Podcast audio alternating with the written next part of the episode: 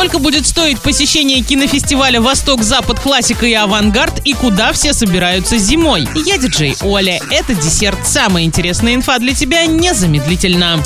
ДПМ Ньюс. В этом году к двум традиционным площадкам, где показывают картины в рамках международного кинофестиваля «Восток, Запад, Классика и Авангард», присоединилась еще одна. Это кинотеатр «Мистер Фест» в ТРЦ «Армада-2» Оренбурга. Цены на билеты будут разниться в зависимости от выбранной площадки. Так, в кинотеатре «Космос» за билет придется отдать 300 рублей, но для отдельных категорий граждан будет предоставлена скидка в 50%. Самые дешевые цены будут в кинотеатре «Сокол». За билет нужно будет заплатить всего лишь 100 рублей. Однако там будет показана в основном внеконкурсная программа. На новой площадке в кинотеатре «Мистер Фест» билеты будут продаваться по 150 рублей. Приобрести билеты на некоторые кинопоказы можно будет по Пушкинской карте. На данный момент действие программы распространяется лишь на 5-6 картин из конкурсной и внеконкурсной программ. Со временем их количество, скорее всего, увеличится. TravelGate. Египет, Турция и Эмираты могут стать лидерами у россиян в предстоящем зимнем сезоне среди выездных направлений. Продажи на декабрь, январь и февраль лучше, чем ожидалось. Есть планы на страны Карибского бассейна. Открытие прямого авиасообщения с Таиландом и Вьетнамом могло бы снизить стоимость билетов на 35-40%, но туры настолько не подешевеют, потому что объем перевозки останется в дефиците. Из российских направлений в зимнем сезоне в топе будут Краснодарский край, Санкт-Петербург, а также все горнолыжные курорты. Из-за опасения роста цен путешественники в этом году бронируют на новогодний период в первую очередь билеты на самолеты и только потом проживание. На этом все с новой порцией десерта специально для тебя. Буду уже очень скоро.